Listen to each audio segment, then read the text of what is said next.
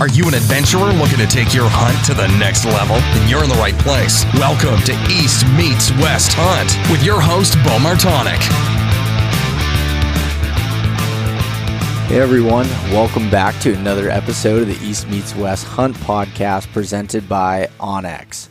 So I'm using onX Maps actually today, sitting here in front of me eh, on my computer to do some final scouting for my Idaho trip, which is coming up this week. This will be the last episode that I release before I leave. I'll have another one coming out next week, um, but everything will be pre recorded for that. And so, what I'm doing with onX is one thing that Corey Jacobson uh, taught me with the University of Elk Hunting online course was to go through and use onX to mark water sources, bedding areas, and food sources. So I'm going through and marking all these areas that that have potential to have all these three things close to each other and marking as many as possible more than i could ever go in my you know 13 days i'm going to be elk hunting and i do that so that when i get out there i always have backup plans so i'm doing that right from my computer at home you know 2,000 miles away from where I'll be hunting. And that automatically transfers right to my phone, right to the Hunt app. And I can utilize that while I'm in the field and check out these spots. Being prepared like that just helps out so much when, you know, when things don't go as planned and it takes the stress off you to have backups. So if you want to check out the onX Hunt app, you can use the code EMW and save yourself 20% at onxmaps.com. Maven Optics. And so Maven, I've been using Maven now for quite a few years, and their optics are the highest quality optics available at half the price of their competitors because of their direct to consumer business model. So they're selling directly from you from them to you and you know being able to work directly with the customers. And so their optics, I'm taking along the Maven B2 9x45s and the Maven S2 spotting scope with me on this trip. I'll utilize the the B2s, the binoculars to glass and try to find game and then utilize the spotter to really figure out what's going on and say the middle of the day when there's shadows coming down you know, some stuff that Clint Casper actually on a recent podcast brought up as far as some glassing tips. So I'm using these two these two options that weigh a total of about I think it's like 64 ounces between the two of them, which isn't really that much for carrying high quality glass around and being able to find game. Yes, it's it's a lot of weight when you look at it compared to other things, but optics if you can't see the animal then it's you're not really hunting anything, especially in some you know open country areas. So Maven Optics has offered a code East Meets West dash gift that'll get you a free gift with any full price optics order from mavenbuilt.com. The University of Elk Hunting and Corey Jacobson have, you know, he's come out with this fully comprehensive elk hunting learning course and I talked about a little bit there when I was, you know, discussing onX, but uh, the scouting option that has just been uh, that's probably one of the most valuable pieces I've pulled from that course, and being able to really have an efficient way to scout because you can spend hours and hours and hours on onX to to find, you know, to scout areas, but if you don't have a plan for it and be efficient with it, I mean, all of us are busy. And his online course really dives into that in detail. So the University of Elk Hunting is available over at elk101.com, and you can use the code East Meets West to save yourself 20% off the annual membership. So, all right, on today's podcast, I have Johnny Mack from Washington Backcountry coming on. And Johnny's a really interesting guy. I've met him just through social media now over the last couple years, and he's super passionate about the, as the title of this podcast says, is mentorship. And, you know, as a hunter that came into hunting, or a, a, I guess an individual that came into hunting at a later age than a lot of us have.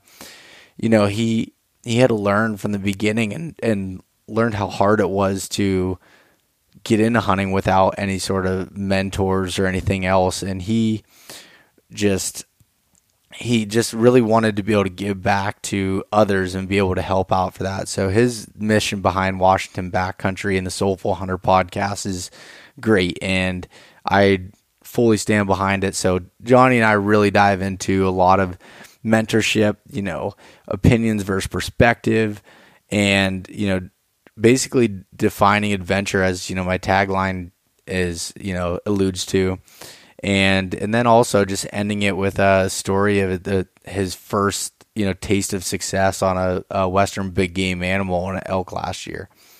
So it's a really interesting podcast here with Johnny, and uh, I think I think you all like it. So I, I guess um, the, the, last thing I want to say is uh, next time that uh, you hear from me, I'll be in the backcountry of Idaho hunting elk leaving here on Friday, Friday the 13th, leaving there after work and, and heading out with Mason and Michael and meeting up with Justin Mueller, who will be filming and photographing the whole hunt and hopefully put together a pretty cool story on it. I'm feeling really confident about it this year. This will be my fourth year hunting elk, and I just I, think that it's it's going to come together. I'm with a great group of guys and and everything else. So I, I think I, I really truly have an optimistic view of how this hunt's going to go. But I know it's going to be tough, and I know it's going to be what elk hunting always is, and a lot more of uh, tough times than good. But um, I'm looking forward to it. So let's uh, let's dive right into the podcast here with Johnny Mack. All right, we're live. Johnny Mack, Washington Backcountry. What's up, man? Dude, Bo, what's happening? Thanks for having me on today. Yeah, no problem. I was uh, been looking forward to this call. You and I have went back and forth, you know, messaging each other and a couple phone calls here for the last probably six or eight months. So I'm glad that we can we got some time that we can uh, get together here. Oh, absolutely, absolutely. You have always been someone I've looked up to uh, since my journey diving into social media and hunting, and your your tagline how do you define adventure has always been something that has spoke to my soul and been something that i have also had a, a, a vision and a purpose with towards hunting as well. So it's i'm glad that we finally get a chance to connect and talk. Yeah so I, am not going to steal your thunder here, but John, you you were one of the one of those guys that you know are up and coming as far as you know creating something that's that's outside of a comfort zone. It's a little bit of risk, a whole bunch of stuff, you know, similar to what you know I did with the podcast and everything. And there's a, a lot of people doing that stuff out there now, and a lot of great you know things coming out of it. But it just something about what you have going on stuck out to me, and I really wanted to get you on here and and get to talk a little bit more about it. So, if you want to, you know, start off by kind of giving a little bit of a background in yourself, which you have a, a really interesting background in how you kind of came into hunting. Oh yeah, man, I, I my pleasure. So my name is Johnny Mack. I am a middle school physical education and health teacher in the state of Washington and I'm the founder of the social media and website Washington Backcountry. And I'm also the host, as of last week, of the Soulful Hunter podcast. And my mission of what I'm trying to do is so I'm an adult onset hunter. I am 35 years now, but at 29, I decided to take my hunter safety course and really dive into becoming a hunter and it was something that I always knew inside of me I wanted to do. I had a call for adventure upon my life when I was just a tiny little boy, but I constantly ignored it. And I wasn't raised in a household that hunted.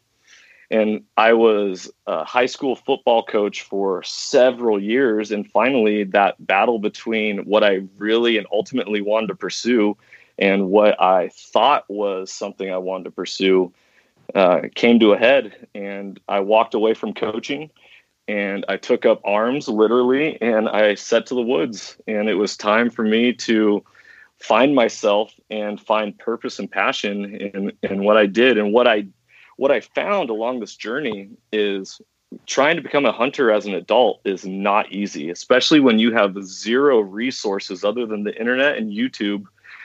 There there's nobody that is really well, at least at that point things have really changed over the last couple years. But at that point in, in time, the hunting community was extremely closed off. They were not very welcoming to to new hunters, at least over in the state of Washington where I was at.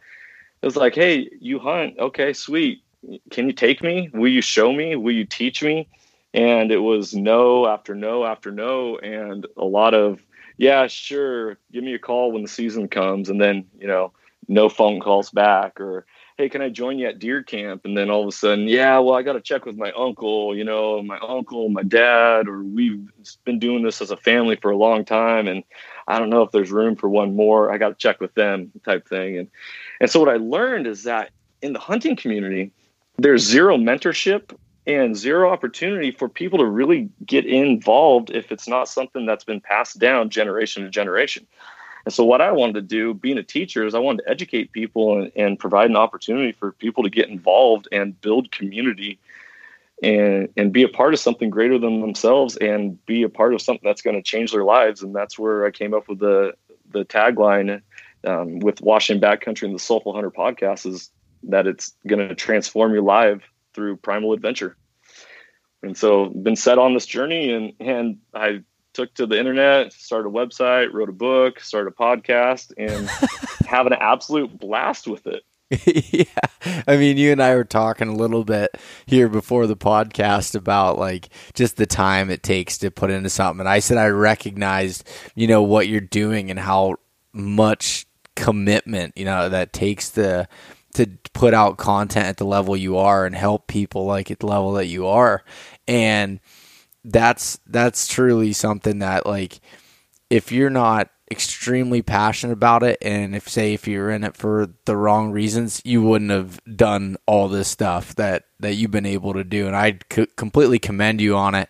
And i didn't know until recently that you wrote a book. So that's pretty awesome in itself so yeah it, uh, the book is not published yet but uh, it is written and now I'm revising it. And I actually was able to get it in the hands of Steven Rinella. I met him in Seattle and told him I quoted him in my book and asked him if he would uh, be willing to read it and give me a review.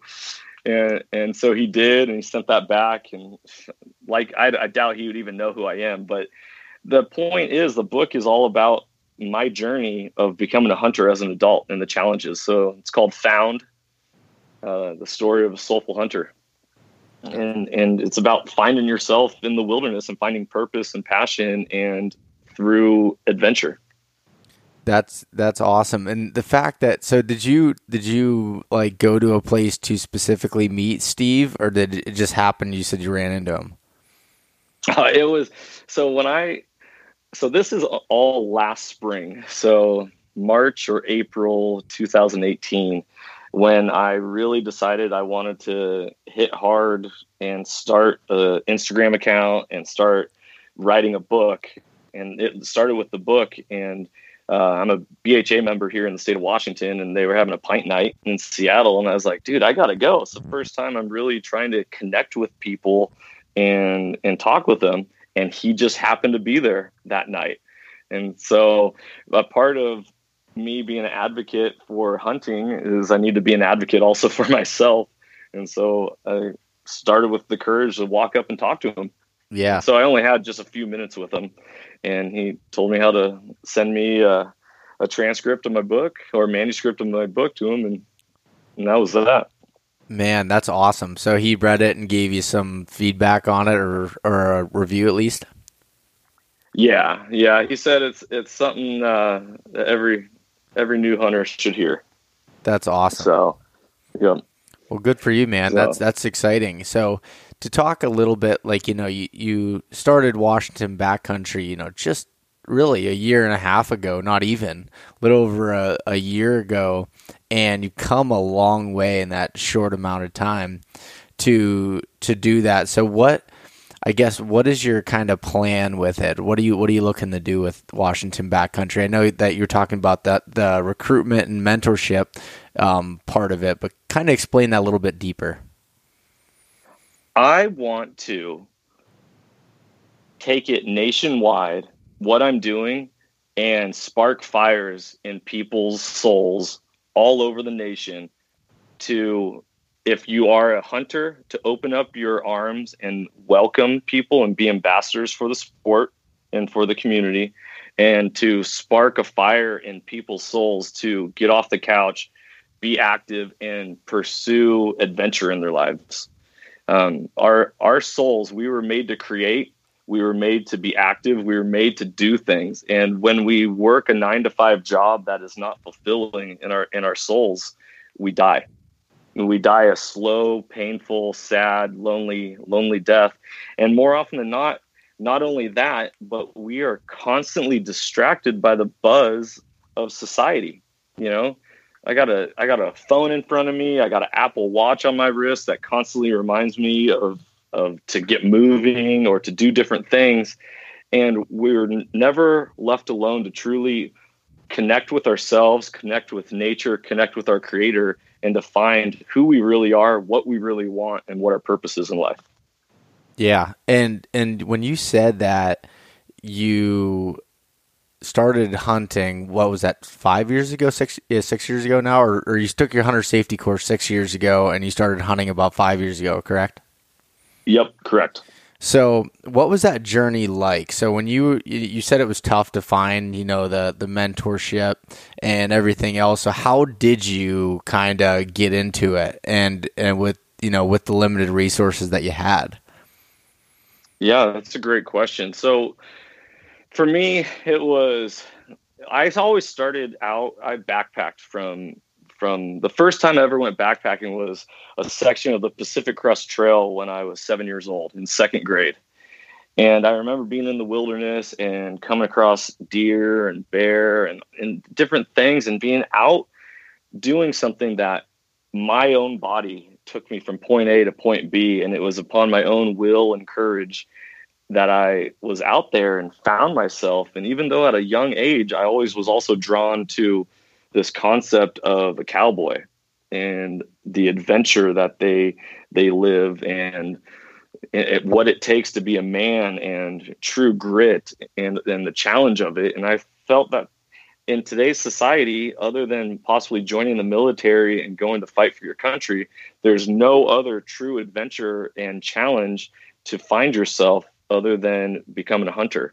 And so i being young and immature pursued, you know, girls or other interests, sports for a long time. You know, for for me, I grew up in a house where sports was king.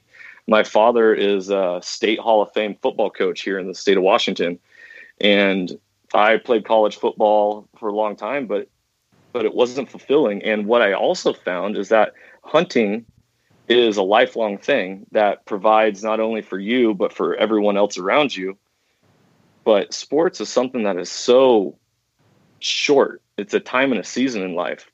And so when it came for me to get into hunting, I I wanted I wanted to be fulfilled. I wanted to try something new. I wanted to grow as a person, an individual. And so I took to the internet and connecting it with my hiking days is I was always a backpacker. I used to work at REI. I was familiar with camping and backpacking and being out in the woods for that aspect.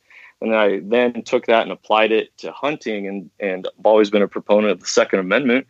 And so it was doing the same thing, only bringing a gun with you. And so I, I took to the woods, had no idea how to find deer, how to find any animals. And for a long time, I was just hiking with a weapon. And so I, I used resources uh, that I could, took to forums, and finally just just trial and error, trial and error to the point where I recruited a buddy of mine who's never hunted, and he became my hunting partner. And every Saturday, we were taking hikes to look for deer tracks and find animals and do whatever we could. And eventually, it wasn't until this last year, 2018, that every time I went out into the woods, I found and saw the exact animal that I was looking for. Whether it was shootable, legal, or whatnot, it was if I was looking for coyotes, I was able to find them. Deer, I was able to find them. Elk, all these things, and it finally, like, there's no no other thing in life where you're able to make such gains and feel the reward in it, quite like hunting, that satisfies your soul and also provides the adventure. Yeah, man, I I can completely relate to that. I mean, even though that we came from different backgrounds as far as like I grew up hunting and it, it but it took me a while, probably not until about 4 or 5 years ago, probably 5 years ago when I really realized how lucky you know that I was to grow up in it and kind of what it meant to me. You know, it was always one of those things that I just did and really enjoyed it, but never really, you know, kind of dug deep inside myself to figure out, you know, what the the true meaning of it was and what that purpose was. Like it's I've realized now that it's come to a point where it's not something that I do as a hobby, it's something that I need to do.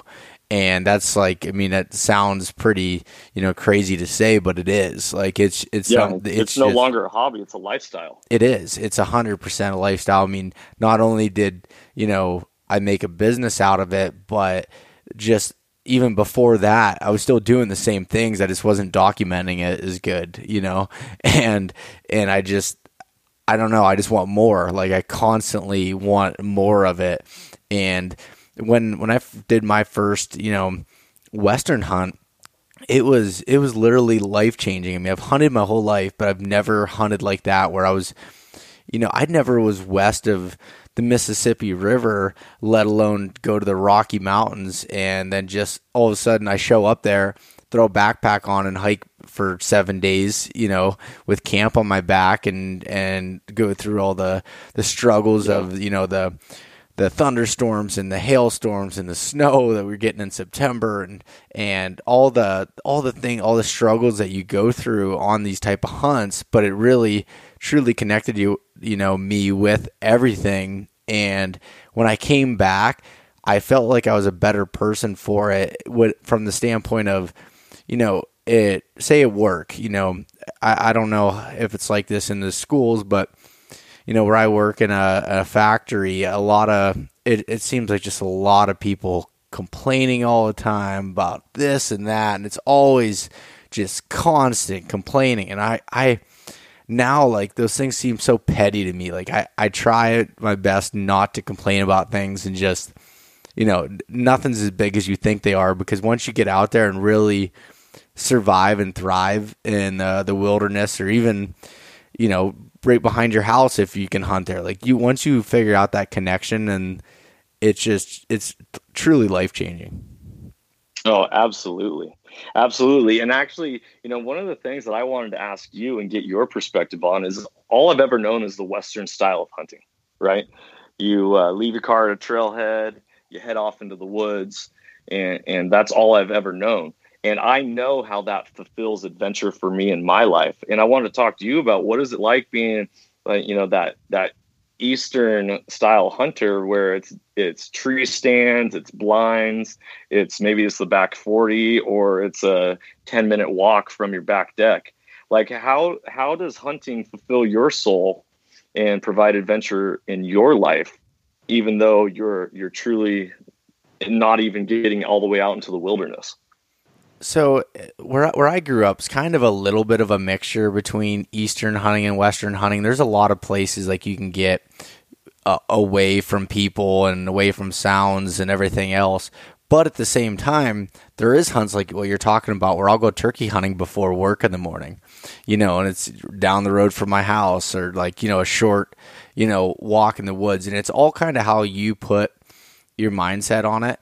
And I've even hunted suburbs before, which was completely different for me and took me a little bit to kind of, you know, figure it out. But it's just you just have to let yourself kind of connect with it. It's di- it's different. Don't get me wrong, but it's all the same. Just depending on you know that's why I kind of created the tagline. How do you define adventure? Because you can find that adventure through whatever it is. It just takes a little bit of a different mindset, and you kind of have some different goals with it. If that mm-hmm. if that makes any sense. Absolutely. Absolutely. So one of the things to, uh, I need a little follow up from you is how how do you specifically get the adventure out of it? What where is it that you're shifting your mindset, or do you feel like you need to find it somewhere else in life, or do you get complete fulfillment and immersion when you're out in out in the woods? So for me, how how I feel like I get that complete like immersion is when I when I step out of the truck and start walking in the woods, my mind is 100% turned on to the game that I'm pursuing. And you know, I'm trying to think of okay, it's say I'm say I'm hunting deer and all right, the, the, thermals, you know, are coming down the, the mountain this time. I wonder where the deer are going from their bet, from their food at night to bedding. What are they doing with this weather conditions? All these things. When I start like completely diving down these rabbit holes of trying to think like the the animal that I'm hunting and try to put myself in that place, I forget about the other stuff. And that's kind of how I personally uh, feel like I kind of get away from the hustle and bustle with it. And that's that's kind of how I've done it, which is similar um, to the the mindset out west. Besides the fact that you're you know adding in, say if you're doing a backpack trip, you're adding in kind of survival. You know, trying to find your water, trying you know making sure you eat yep. at the right times, um, sheltering yep. from storms, all those things. But it's just it's a little bit different. Um, you don't have, I guess, as big of awe-inspiring, you know, landscapes that you're seeing and everything, but you still kind of get the same uh, the same experience from it. It's just you know twisted up a little bit. But for me, it's all about when once I start pursuing something and I turn it off. One of my buddies puts it really good. He uh, he calls it work mode and hunt mode. You know, like when he's at work, he's working. That's what he's you know he's there to work. When he goes into hunt mode, like his brain just flips a switch, and that's what he's focused on. He can't do you know both of them at the same time. He's got to be you know all in and while I have to mix a little bit of that, for the most part, I'm able to kind of just turn it off and turn it on to the the hunting mode. But it can it can be tough though. You know, like I said, with say I am doing a quick hunt before work and I'm always checking the watch or something like that, that can kind of deter from it a little bit. I just try to get the the best out of it that I possibly can for for the time that I have, you know. Yeah, yeah, totally. There's there's very few things in life that I've experienced other than high levels of competition in sports or specifically rock climbing that I have been able to clear my mind and focus on the task at hand, like hunting. Um, you know, rock climbing provides that danger aspect that if you're not focused on it, you know, something bad can happen. You know, high level sports requires that focus to have complete awareness of what's going on around you. And, and that's also you you find that in hunting. So that that's pretty cool. I like that. It's well put. Yeah well that's that's interesting because i hadn't you know thought about that in a while. So i'm glad you asked that question. And once you asked it it was it came out you know easy to me because but I, it's just something i haven't really thought of it's just something i do you know and um, sometimes it's it's nice to have that kind of refresher put in your mind of of you know of how you're doing it. I guess to to be able to explain to others because that's something that even though I have a podcast and do writing and stuff, sometimes it's tough to put into words when it's something that I've done forever. You know, it's something yep. that I've always done, and it I think it really what really changed me to be able to understand everything with with it and uh, the importance of it is when I moved to the Pittsburgh area. So I moved from living out in the middle of nowhere to you know near a major city. And then that's when I really appreciated everything I had. And I appreciated those moments more because I couldn't just go out every day after school or work to go out in the woods. I had to plan for it. And that you know, then I ended up moving, you know, back to my hometown and and I just appreciated it so much more when I came back than I did when I left. If that makes, yeah. you know, any sense with it, but it No. Absolutely. It absolutely makes sense. And I think um, what's funny is how you're talking about not knowing things as well, but it just kind of naturally comes. I think that's one of the the issues when it comes to uh, um, people who have hunted for a long time mentoring people. Well, it's like, well, why do you do that? Well, I don't know. It's just it's just something that I do. It's just it's just how I do it. Rather than putting themselves in a position of going back to the very beginning and thinking, okay, I need to explain this step by step because if I don't, there's no correlation and connection of understanding. And and so that's a, a great great concept of of that. Even though it comes naturally for you to reflect, I always talk about inward reflection leads to outward correction.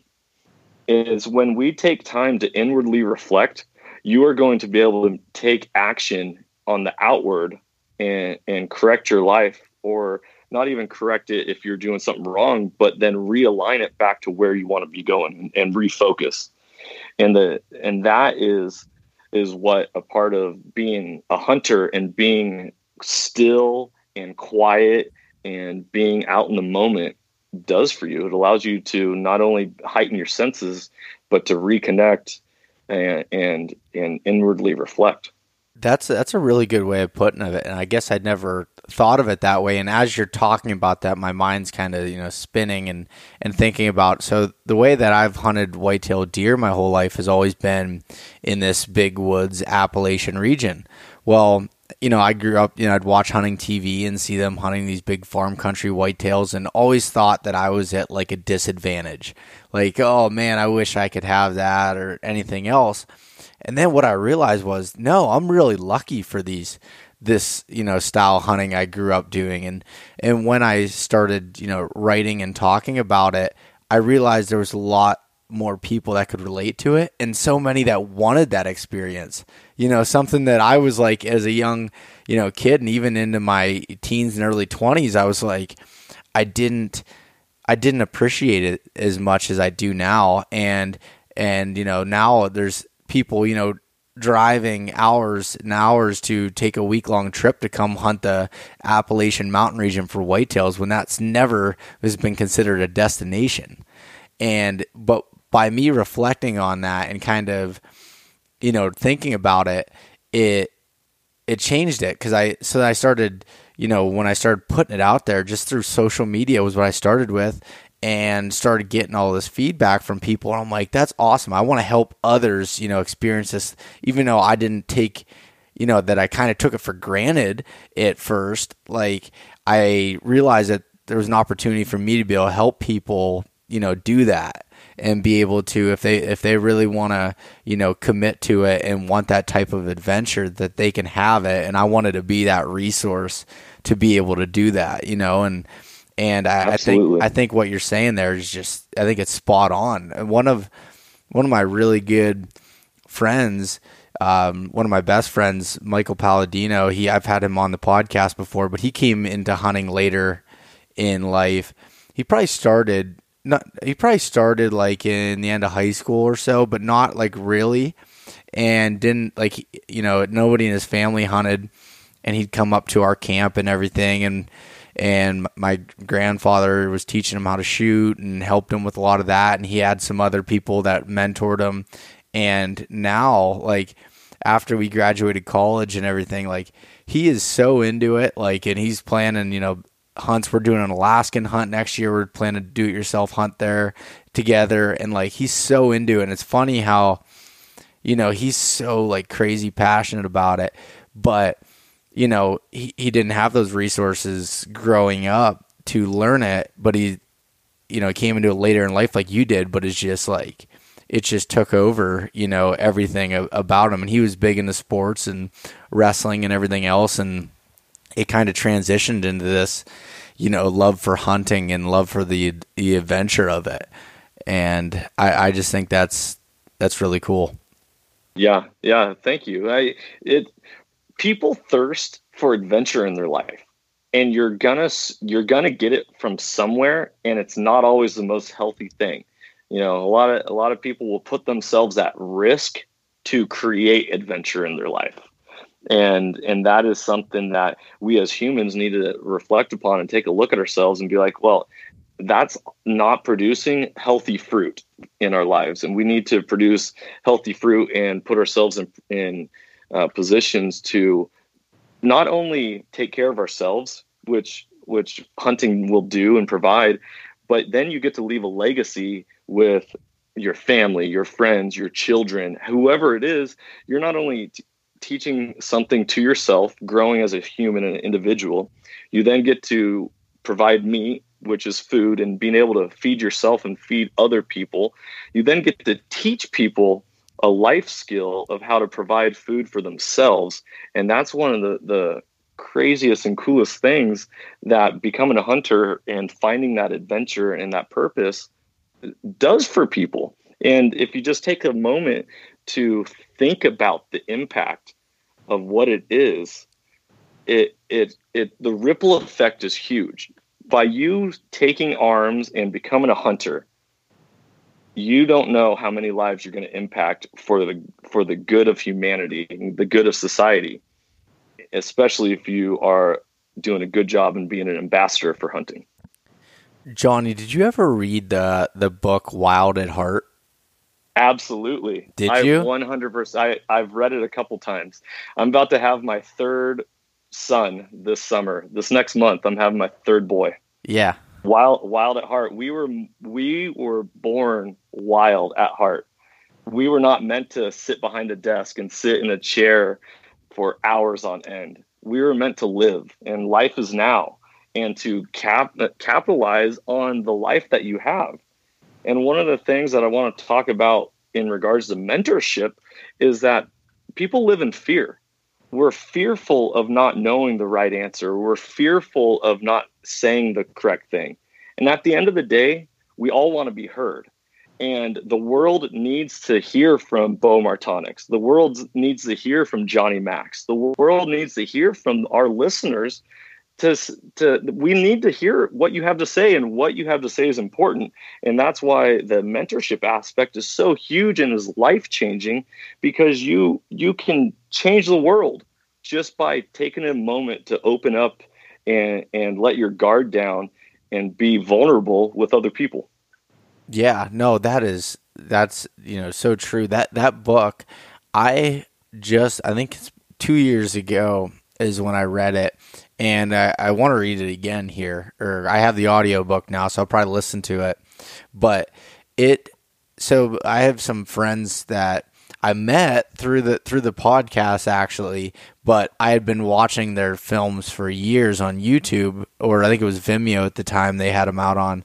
But these guys from a, a town close to me have a company called Wild at Heart Outdoors, and these guys That's were cool. doing films that were just like next level, like un like and so good about telling like the story of an adventure, and really inspired me with a lot of stuff. And they they never they never pushed it like super hard and they're starting to get back into it now they have young families and everything and but their their stuff was so good and moving so once i got to, i you know reached out to them through I think social media and i was like hey you know i want to have you guys on the podcast and talk. So i went and met up with them at their house and got to talk about them and i said where'd you get the name from? And they told me about that book wild at heart and like you got to read it. And I did, and it was like everything just made sense. Like society now is, you know, just creating these eh, people that you know they're so into discomfort, you know, and it's not even their Yeah. fault, you know, it's just the way that it's Yeah. built now. And your soul just needs that adventure. Like everyone's built for it. It just depends on what it takes to to get it out of you. You know, maybe not everyone is, you know, going to be a hunter, and that's not what I mean. But like, eh, you know, every man has that inside them to want to be that way some way you know there's there's something inside of you that does it and for me it's very easy for me to see it you know Absolutely. And for everyone listening to this podcast, if you have not read Wild at Heart, I totally recommend it. And it specifically talks about young boys growing up to be men. And there's a, a compliment to that book where the author's wife wrote it. And I forget what the name of the book is, but it specifically talks about the woman side of it as well. and the author is john eldredge isn't it Yep, John Eldredge. That's right. Yeah. Fantastic book. yeah Fantastic. highly highly highly recommend it if you're heading you know, out west this year from the east or wherever you're listening from or whatever you're doing, get the audio book and listen to it on your drive. It'll make that hunt so much, you know, it, will I, I it'll know. give you a perspective that you're not used to. Yes. And one of the things I've talked about on my podcast when I've interviewed some people recently is so often in life, people have opinions of things, but they don't have perspectives you know you you can have a natural bias inside you on you know whether it's types of people or food or whatever hunters versus non-hunters. But until you've actually tried it and have a perspective you don't truly know and you haven't truly lived. And and for people to take the moment to to try to get the perspective of what it's like that is when the growth is made. And that's that's when you you never know when you're going to spark a fire. And you know and it only takes a spark to to set the whole world ablaze. No you're you're 100% right. And you know i'm glad that that you are really highlighting that through what you're doing with Washington Backcountry and the Soulful Hunter podcast and and everything else. Cuz like I said it's it's it's something that needs to be talked about more and show, and I think a lot of people are, um, but like just at a level that is is showing like I mean like and getting you know people other people involved that don't know that that's in them or haven't you know received that perspective because they haven't been through it. So I I you know yep. truly respect that. Thank you. You know, so often in life when people talk about what you need to survive and live is, you know, you, you need food, water, shelter and and and being a hunter you're able to provide the food aspect but what else we need as humans is we need community and we need to feel loved. And there's a lot of songs that have been written about finding love in all the wrong places. And it, this is why the hunting community opening up its arms and welcoming new people is so important is that there people want to be loved. People want to be accepted. People want to be a part of something greater than themselves. We need to provide them that opportunity. And you, you never know, you know, not everyone is going to like wild meat. And so, one of the things I've done with Washington Backcountry, I actually just had a conversation with a guy yesterday about this. And he was like, Well, we've tried doing some wild game feeds and uh, and some people have, have, enjoyed the wild game feeds and then it sparked their interest a little bit into becoming a hunter uh, but you lose a lot of that aspect of of people wanting to hunt once that taste has left their mouth once they are are not eating the food. And my my shift in thought is that instead of it being really about around the food even though we are hunters and we that's a reward that we get it is about the community. And so, if you can provide a community, just like a boys and girls club after school for children to go to, or being a part of a sports team is so important to get kids out of trouble and into something positive. Us as adults and us as humans need a community to focus our energy into and to hold us accountable. You know, how, where else are you going to truly exercise with a purpose? You know, I know that when I'm busting my butt and getting up in the morning and running, I'm running because I want to be the best I can be in the woods this coming fall and I want to stay in shape. You know, and, and so being a part of that community is then all of a sudden, hey, you want to hunt? Yeah, I, I think that'd be cool. You want to try it together? Yeah, sure. And then all of a sudden, this partnership develops and accountability starts, and and you go on this journey that is life changing. Yeah, no, that's that's so true. And once people experience that, so like when it, it, like okay, like you said about getting up in the morning and running, you know, I do the I do the same thing. I get up every morning, 4:30, sometimes earlier. Tomorrow morning, I'm doing this Mountain Tough Fitness program. And I have a six mile hike with a 50 pound pack, and I don't have time to do it after work because I'm traveling somewhere. So I'm gonna have to get up at three in the morning to do that. And when you teach yourself discipline like that, it just yep. goes over to so many other aspects of your life and it makes you, you know, in, in, your case, you know, I'm sure a better father, a better husband, uh, a better teacher, you know, everything, you know, outside of hunting, you know, and the same thing for me. It just, it's made me so much you know, in as far as business goes, as far as family goes, friendships, everything. I, I truly think when you and you know engulf yourself in a journey like this that is hunting and you do it in a in a positive manner and then you know take it a step further with you know introducing other people to it it's just it's something that is it's difficult to put into words sometimes. Absolutely. So you know whether you're you're doing it for yourself doing it with yourself or with other people as a part of like the fitness challenge you're talking about you know not to make this I, I not to make this about the bible but there's a bible verse that talks about iron sharpens iron so the countenance of one friend to another. The pro, the point of what I'm trying to make right there is that when you wake up to exercise and train with a purpose, you're sharpening yourself. You're only making yourself better. And just like friendships and holding people accountable makes each other better, that is when you provide purpose behind something, it it changes the way you look at the world and and allows you to have way more motivation and makes things a lot easier to get through your day. It gives people hope. You know, it, it provides the inspiration needed to fight the good fight and to run the race to win and to just stay after it. Yeah, no, Johnny, I couldn't have said it any better. And uh, I, I, think you should have started a podcast a while ago because you're pretty good at explaining things and your thoughts on that. So I could see how you, how you wrote a book.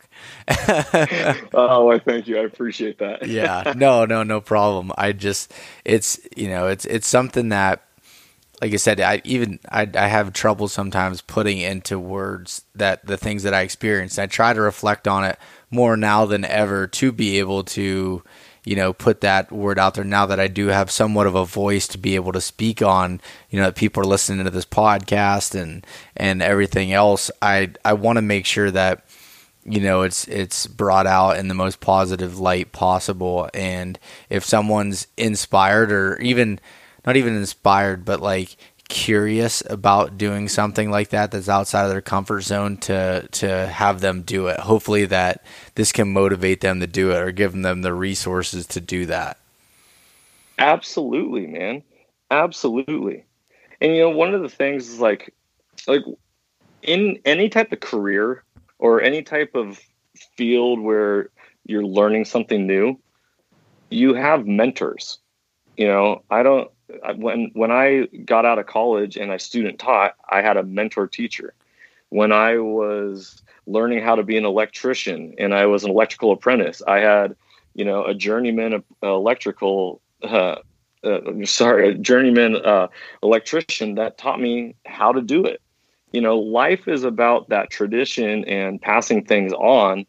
And if we don't pass on hunting to the next generation, and even the current generation we're going to use lose it because either you use it or you lose it.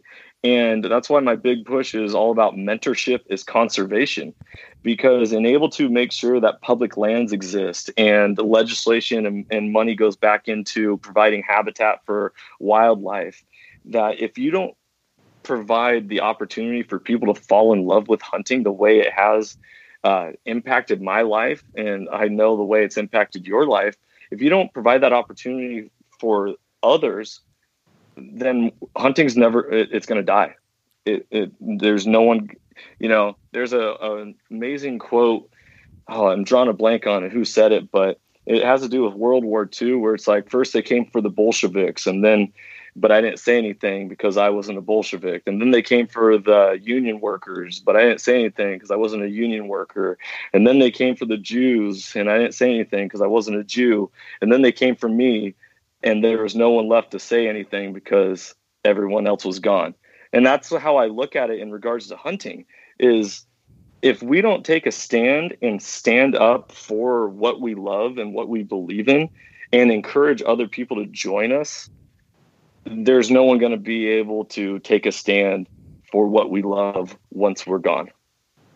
Yeah. Wow. That yeah. That's a that's a really good way of putting it, and and being able to correlate that to you know past historical events and you know different career fields like you said everything has a, a mentor like even like in college uh, you know you have advisors and everything else that you know help you go along the way and you know why should hunting be any different like you said if you want to continue that and there's so many different ways of doing that you know from physically taking people out and showing them to providing them with resources. There's just a whole bunch of different avenues of doing that. But no matter if you have a platform to speak on or if you just want to take someone out for the first time or or help someone who's gotten into it but kind of struggling with it, you know, anything like that can help. Like that's just one step in the right direction and and you'll get a level of fulfillment out of it that's, you know, not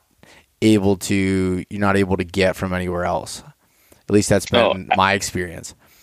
Absolutely. Absolutely. And one thing I want to make clear is that uh, to mentor someone, it doesn't mean you're taking them to your spot and you're putting them on the animal that you would have shot. Although that is an option for people to do, um, mentorship is more that you know you learn this as you become a parent. I want my children to be independent thinkers and I don't want to give them the answer. I want them to I want to teach them how to find the answer themselves. So mentoring new hunters is you teaching them to be able to do it themselves, not spoon feeding them. You know, I was talking with Ryan Lampers, the stealthy hunter, um, about a week ago, and he said when he took his daughter out uh, hunting for the first time, he, he provided uh, a scavenger hunt you know and one of the things is all of a sudden you start getting your mind off of i'm only looking for this animal and all of a sudden it's like okay well look for tracks look for a rub look for a game trail. Um, at what time is the wind going to be going west and you start teaching all these other aspects that are going to lead to the bigger picture for people to start having success yeah, I mean that it's the same. That's exactly the same thing. Like you're talking about when you give someone wild game meat, you know, versus you know teaching them something about how to hunt for themselves. You know, it's it's not valued the same. So if you took someone and although the, you know the every way can help in in some sort, but if you just you know, took them to your say a, a box blind and a deer came out and they shot it, they might not get as much satisfaction out of you, you know, teaching the, them the process along the way.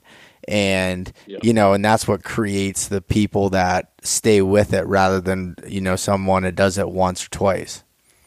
Yeah, because because just like a good book or a good movie, there has to be a hook, right? Mm-hmm. If you don't have the good hook, you're going to lose the reader, you're going to lose the person watching. And when it comes to hunting, if you just killing an animal is not the hook. And that's what I want to get clear and spread the, the message to everyone. It is not about the killing of the animal that identifies us as hunters. It is all the preparation, all the journey, all the adventure with the killing of an animal and then everything else that goes back home with us. And that the impact it leaves not only with ourselves but with our families with our relatives with our families and friends and ultimately the community in which you're a part of. That is what being a hunter is all about. And so if you're only giving somebody the opportunity to squeeze the trigger well you're not going to hook them because that doesn't provide the adventure. It doesn't provide the the ultimate rush. Yeah, it gets your heart pounding, but it's not in at least in my experience. And I don't want to put words in people's mouths, but it it doesn't get them to want to fully dive into it head over heels and be a hunter. Yeah, no, I I completely agree with that. And it's you know, I, I, think for a long time, and even now, I think it's trending the right direction, but it's still not where it needs to be. But like, if you think about, so f- from my experience, I've seen you know generations of hunters in my family and everything, and it always was something that was just kind of you know something people did, and everyone was kind of secretive about it. And you know, I'm not going to go out there and tell everyone where I'm hunting at or anything like that, but you know, it was just something that you did and just kind of stayed, you know, within your own your own head and your own family or whatever it is. And so like for example, where I think that this mindset comes from, I think it was actually yesterday I had posted something on Facebook and it was all about you know a, a, certain tactic I was using for hunting deer, and I you know explained it in detail why I do that and this and that, and I had a guy uh, comment on it and say, "You need to quit telling people all the the tactics to make them successful," or something like along those lines. And you know, right away, I didn't respond the way that I wanted to, you know, because to me that's a very selfish comment, but it's you know if we you pr- can provide resources to people if someone that's really wants to to have the drive to do it and wants to really be successful if i can give them that information and they want to you know say go on their first western hunt or if they want to kill their first mountain whitetail or whatever it is like if they have that drive to do that i want to help. Like i want to do that. And that doesn't mean me holding their hand doing it but any little thing that I can do to help that, I think is is crucial. And I wish more people would would have that mindset, not that yeah. I learned this, this is my way, this is why I'm successful, and that's it. You know. Abs- absolutely, and I, dude, this is where I'm getting all fired up right now. We could make this like a multiple hour conversation and podcast episode. But uh, just a few things I want to touch on right there before I lose track of my thoughts is uh, number number one, like for example, social media, people they are so quick to react without like truly thinking things through.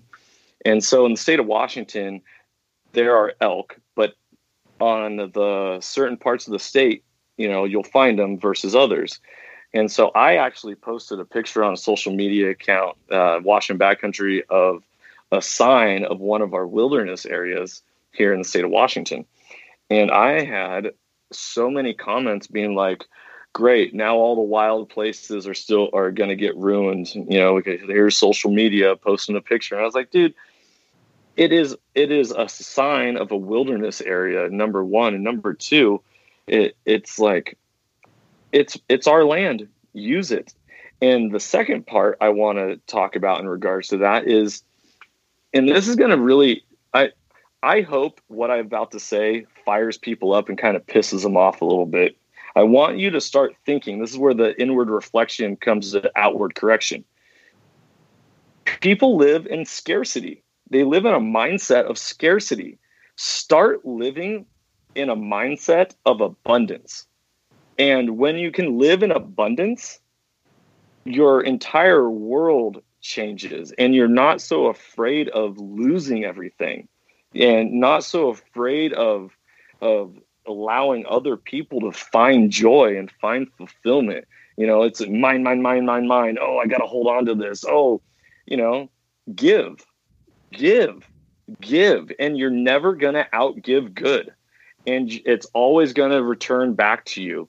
And whether or not you are a faith based person or you believe in karma, ultimately, when you, you're either allowing allowing the blessings to flow or you are putting a stop to that to that flow of energy. And it's better to be a conduit of good and allow it to flow to other people. And stop living in scarcity. And stop thinking that this is my spot my spot. When ultimately it is about creating an opportunity for every single person in this world to feel loved accepted and be a part of something. Yeah, no, you're, exactly right, and and like you said, I I'm not I'm not like super open about like certain locations that, that I hunt or anything, but like I I've shared photos where people where people are comment on it. Oh, that's this place. Oh man, uh, hopefully no one knows where that's at because now that spot's the same thing like you said about posting the wilderness sign.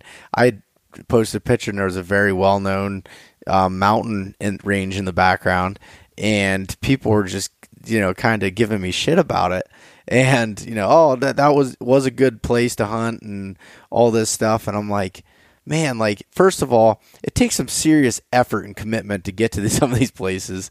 And if someone really wants to go there just based on a, a social media post, then you know more power to them because it takes so much more to be successful on a hunt than you know just seeing a post of someone else doing something there you know? Right it's, it's, just being there. Yeah. Yeah. It's like it's see i i've you know and i i can't say i've always been at the mindset i have now.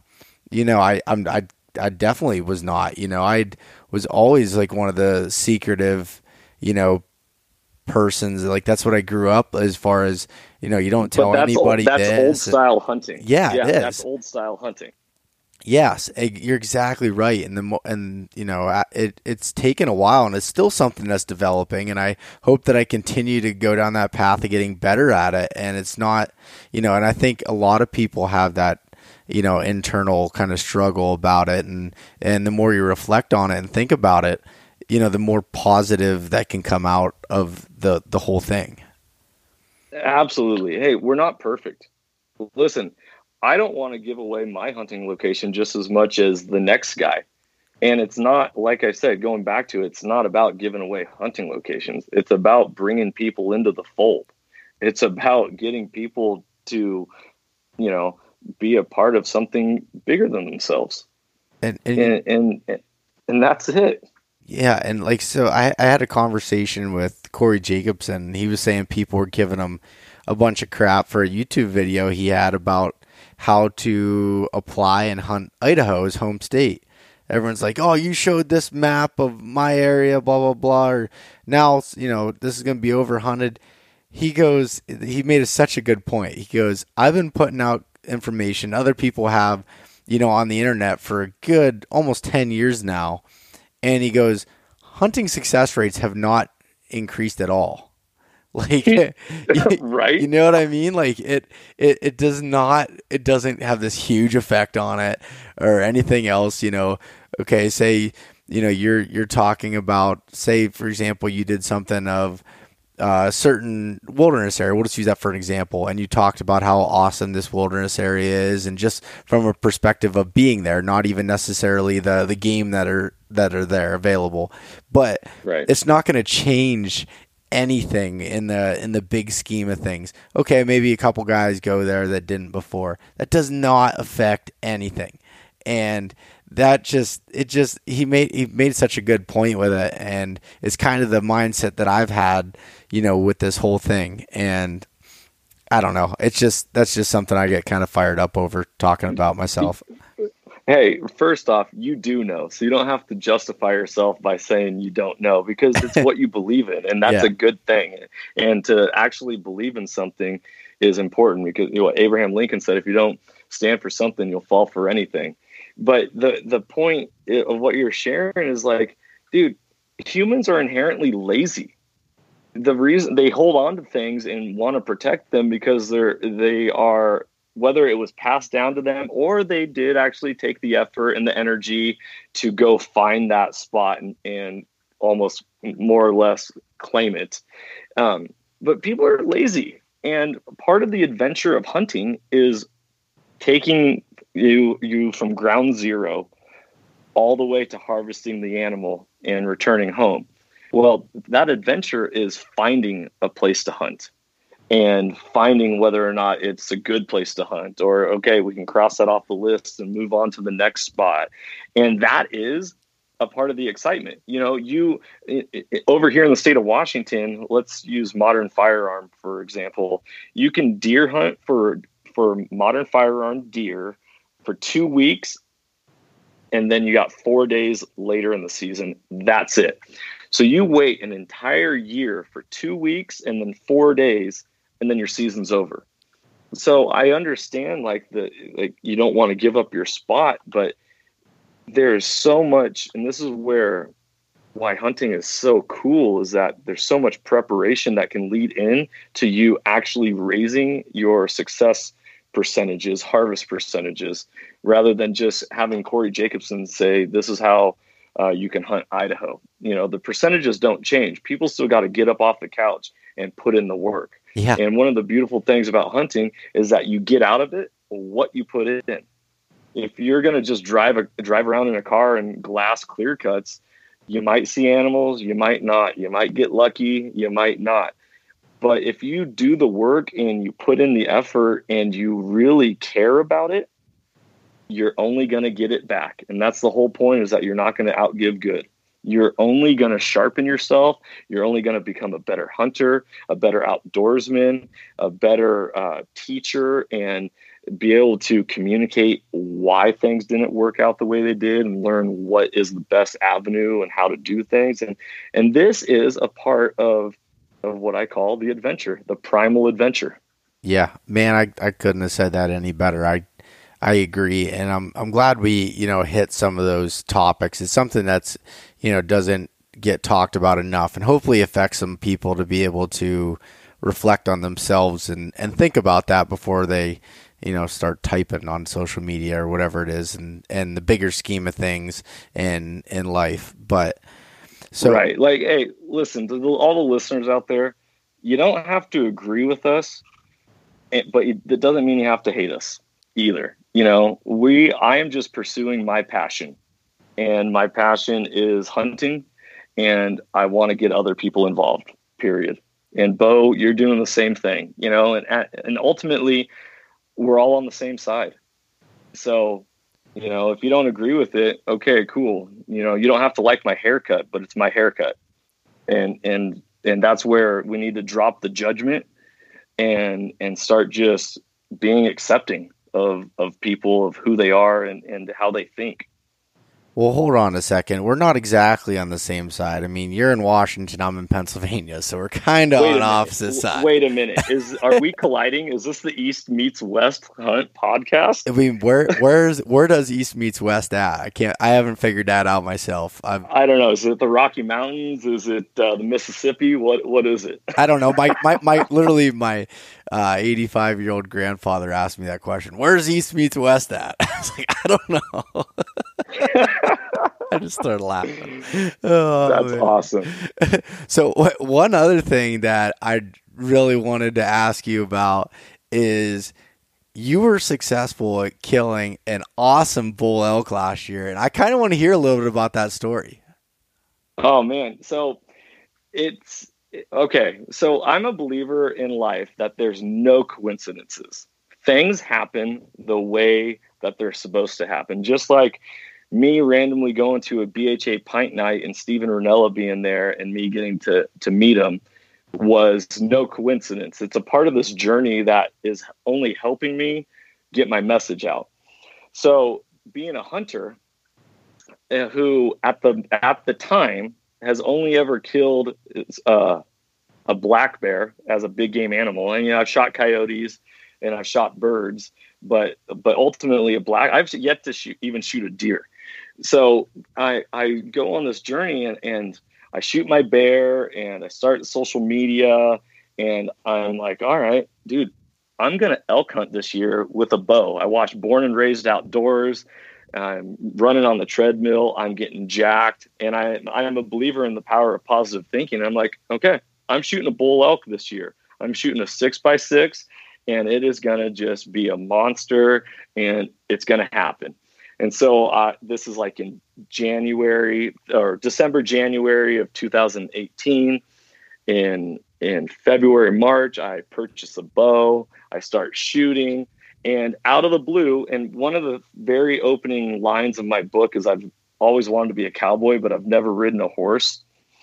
Is I get a message. I'm selling a gun because I've always been a, a gun enthusiast um, I'm selling a, a, very expensive gun online, and I have a guy reach out to me who said, "Hey, I w- would be willing to trade you a guided elk hunt for your gun."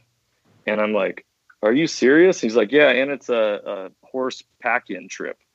And first and foremost, I'm like, "Okay, number one, I have."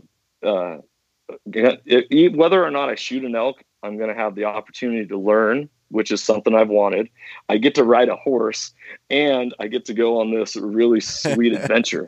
and so so this is where it's like everything is not coincidence like it's meant to happen so i'm writing my book I've wanted to be a cowboy, never ridden a horse. All, all of a sudden, here comes this guy offering me to uh, pack me in on horses into the wilderness to uh, go hunt elk with this bow that I just shot. And I'm thinking to myself, dude, I'm going to shoot a monster bull. This is going to be freaking awesome. Here we go. And so he dropped us off. Uh, my buddy from North Dakota flew out and joined me on the hunt. And he dropped us off in, in the wilderness. And the only elk that we saw out of a, a seven day hunt was the the bull elk that I shot. And my buddy actually had a shot opportunity on it before I did my buddy Jeff Winslow out in North Dakota. This is this is a, he's a good dude. He he actually had a shot opportunity at it before I did. However, it was day two of our hunt, and day one we flipped a coin as to who was going to be the first shooter, and he won, and so he chose day one, and he passed on this bull, and I ended up shooting it, and holy smokes! And then a part of this journey of me talking about hunting and mentorship is I don't think in the hunting world people will take you serious if you've never actually shot any animals and and had some success. So I think there is a little bit of this aspect of you know like destiny of me sh- taking that bull as a part of the resume of hunting to give me some credibility about what I'm talking about. So this uh so we're we're hiking this trail it's right near the Pacific Crest Trail in the state of Washington for all of you Washington people.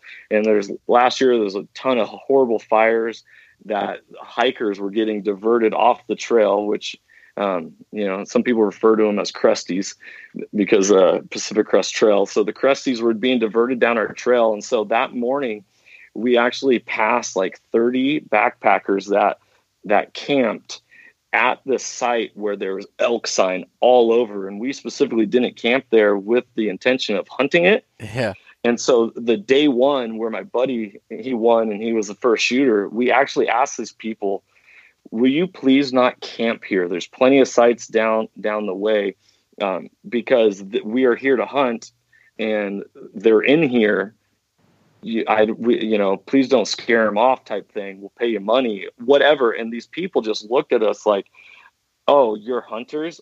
If we see any animals, we're going to scare them off. And I was like, I was like, man, what a horrible, horrible view that people are so quick to judge and, and put up walls and, and segregate people and put them in boxes of like, oh, I'm a backpacker, I am a hunter, you know. And it's like, well, we're all public land users, and this is where it comes from my days of working at REI. It's like, dude, I probably sold you that backpack that you're carrying all that gear in.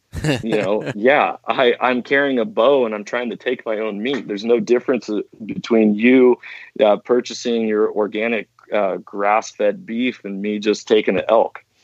So we walked by they ended up camping there and just it was sad for us that day my buddy we never saw any elk but the next morning we we had plans of going past them and going deeper and this was about seven o'clock in the morning and my buddy was ahead of me in the trail and I, I was actually hey this is you never want to be caught with your pants down right?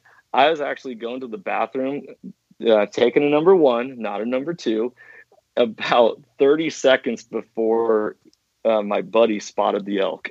and so oh, I zip up my pants and I run down, uh, you know, I, well, run quickly and quietly, make my way down the trail. And we, we look uphill and there is a line of cows uh, working their way uphill. And it was morning time. And so you know, it's September. I think, I, man, maybe September 15th is when I shot my bull.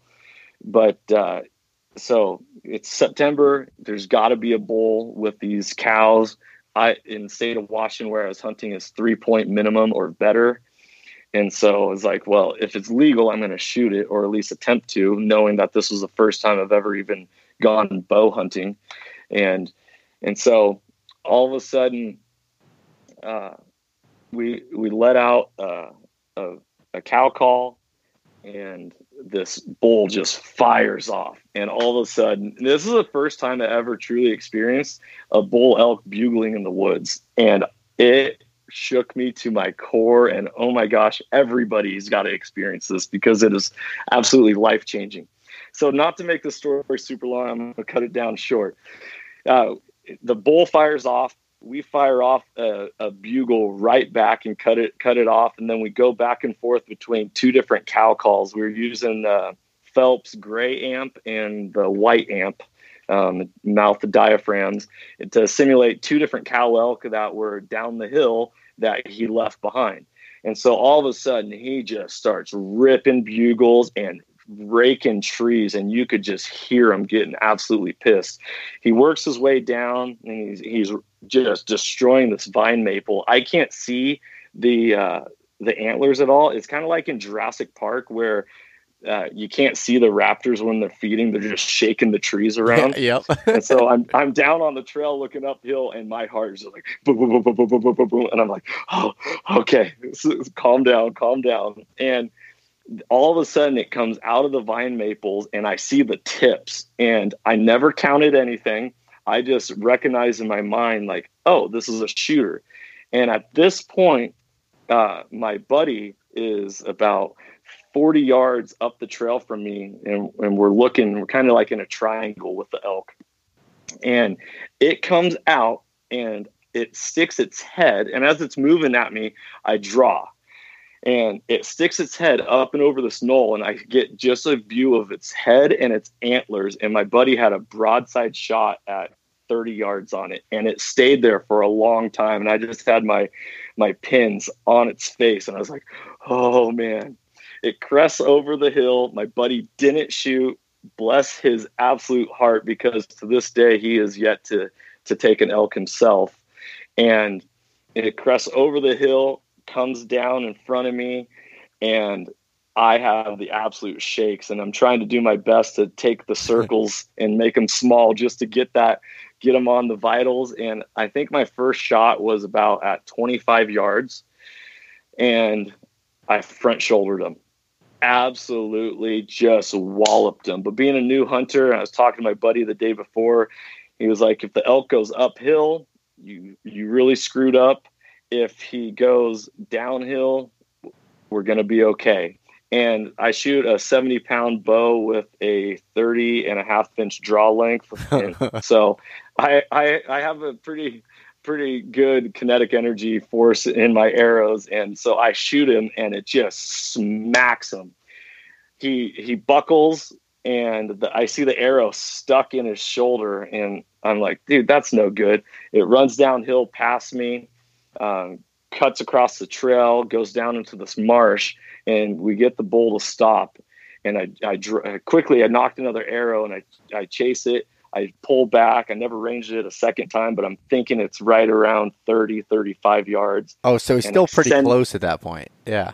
Yeah. Yeah. So he ran probably in that moment, probably around like 75 yards in, in like uphill, downhill. And then he was running the swamp a little bit and I sent this arrow, and all I heard was a whap, and and I'm like, no way, what the heck just happened? Because I knew I had a clear shot. My second shot, I was steady, and my buddy comes running down the trail, pissed, just absolutely pissed at me. He's like, "Where did you put that second arrow?" Because he passed up on a broadside shot that would have been just absolutely easy money and I go, I swear I was dead on him, but all I heard was a tree.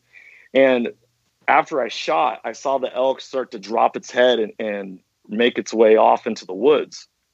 So we pull out for a little bit, and you can actually see this video on my YouTube channel. It's only like a minute long where I come down the trail and uh, I have my bow up in my hands because I just went and saw uh, and located the elk.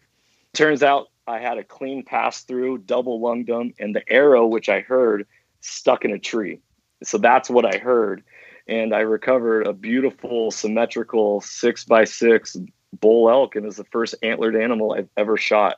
And it has absolutely changed my life. Man, that is That's an awesome story, and I, I definitely give your buddy credit for that. You know, and like when whenever I'm hunting with people, I tell them, say it's my turn to shoot. I'm like, listen, if it comes by you and you have a good shot, I tell them to shoot. Like I, I don't want them to Yeah. to do that, and, and like that's just that's really respect. I respect the you know the hell Yeah. out of them He- for doing that. He's a great he's a great man. The one thing he did say is that he goes, I was gonna shoot, but I saw you were at full draw already. Okay, I was yeah, like I was like, okay, well that's good. You know, like I, I was ready to rock and roll with it. But, you know, the emotions, I didn't I did not realize I I started bawling my eyes out and just crying um, because of the emotions that were in me. Not because I was sad, not because I was overcome with joy. And I don't even know where these emotions came from, but that's the raw emotion of what hunting can do for you.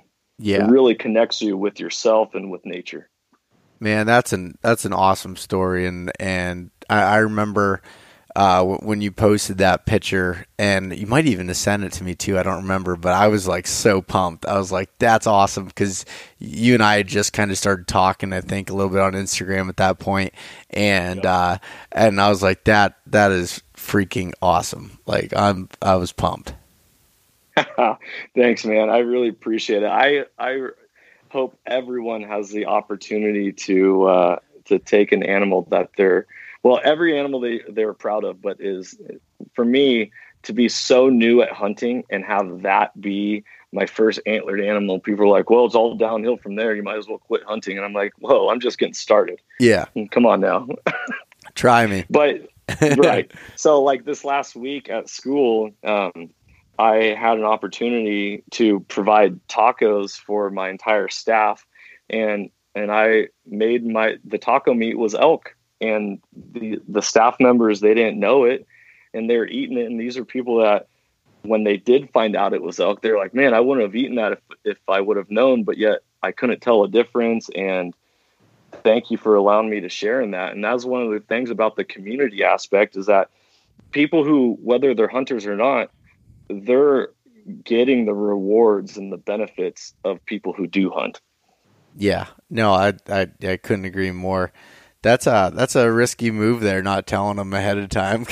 Some people could probably get mad, but that, that's a that's something I would do too. Well, well, let's just say this: it was free lunch, and they had their choice of whether or not they wanted to participate in it. yep, You hey, know? yep, I gotcha. yeah, it wasn't like they were forced to eat it. Yeah, So, no, that's awesome, man. I'm I'm glad that uh, I got to hear that story from you and and uh, and be able to the listeners to be able to hear that too. And like you said, Yeah. every everything happens, you know, for a reason. It's not. It wasn't by you know just happenstance that that happened. That that all happened. You know, you worked for it. So Absolutely.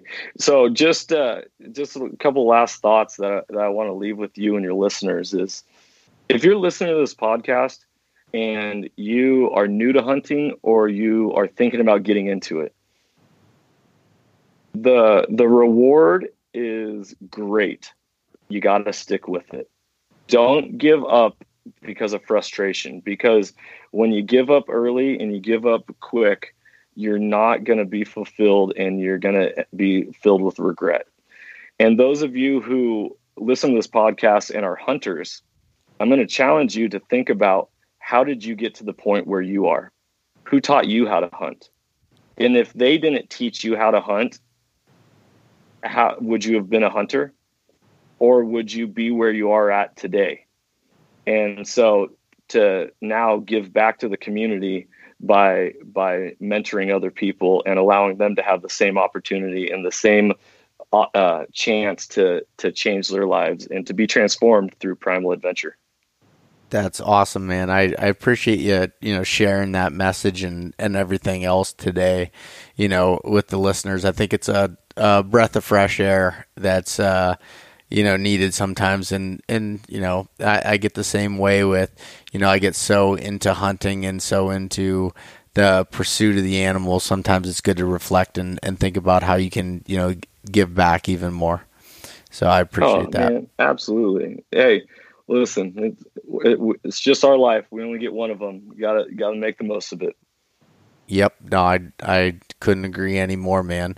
So, where can people find some more information on you and Washington backcountry, everything that we've been talking about here today? Yeah, so the you can go to our website, which is wabackcountry.com, and that takes it takes you to the homepage, and from there you can see uh, we uh, we started a hunting 101 series on there that is both uh, video based on YouTube and also uh, written word.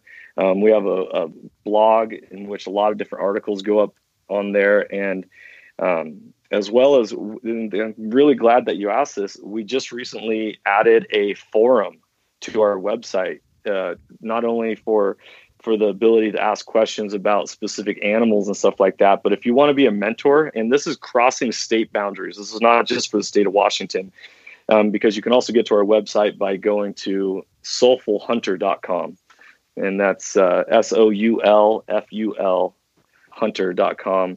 Um, and, and on that forum, you can find uh, parts to if you're looking for a mentor, if you want a mentor, or if you're looking for a hunting partner.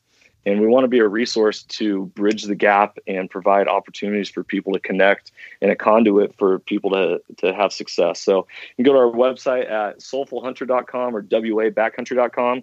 Uh, the podcast, which is brand new, uh, only has two episodes up, is uh, the Soulful Hunter podcast. We're on iTunes, Spotify, Google Play, Podbean, and Stitcher. And then I run two Instagram accounts, Washington, Washington underscore backcountry and the Soulful Hunter podcast. And then you can find Washington Backcountry on Facebook and Twitter and YouTube. Awesome, man. Uh, that's a lot, lot of places that you're putting out content, and again, it goes back to the amount of work that that you're putting into this and and helping to change people's lives. So, I definitely encourage everybody to check that out and and um, you know reach out reach out to you if you have any questions. Oh, absolutely. I try to get not try i will get back to every direct message or every email that is sent um, because i'm in it for all of you. I'm i'm i don't get paid. I do not make any money off of this. And i want to see hunting be around for generations to come but more importantly i want to see lives be transformed. And it's about growing as an individual and giving back and finding purpose and passion in life and and having hope and being inspired. So yeah, Bo, thank you so much for the opportunity to come on and talk with you and be a part of this podcast. Yeah, man. No, th- thank you for coming on, and uh, I'm looking forward to chatting some more and and uh, talking more. You know, after this hunting season goes too, and and getting to swap more stories. Absolutely, and and we're going to have you on the Soulful Hunter podcast here coming up as well. So, you know, at the end of the day, people people it's not just about the state in which you hunt in; it's about everywhere. So, um, the reason why I started the Soulful Hunter podcast was to be able to to cross state lines and go nationwide. But people need to understand about what it's like to hunt in different regions and how you can find fulfillment through that. So that's one of the reasons why I want to have you on as a guest is to bring a completely different and fresh perspective to a lot of the listeners I would have out here who are more used to that Western style of hunting. Awesome, man. I'm looking forward to it. Yep. Uh, thank you, man. And looking forward to uh, talking with you again. All right, Johnny. Hey, we'll talk to you soon. Yep. Take care. Thanks so much for listening to this episode of East Meets West Hunt with your host, Bo Martonic. For more great content and to stay up to date, visit eastmeetswesthunt.com, Facebook at East Meets West Outdoors, and Instagram at East Meets West Hunt. If you enjoyed today's episode, please review and subscribe, and we'll catch you next time.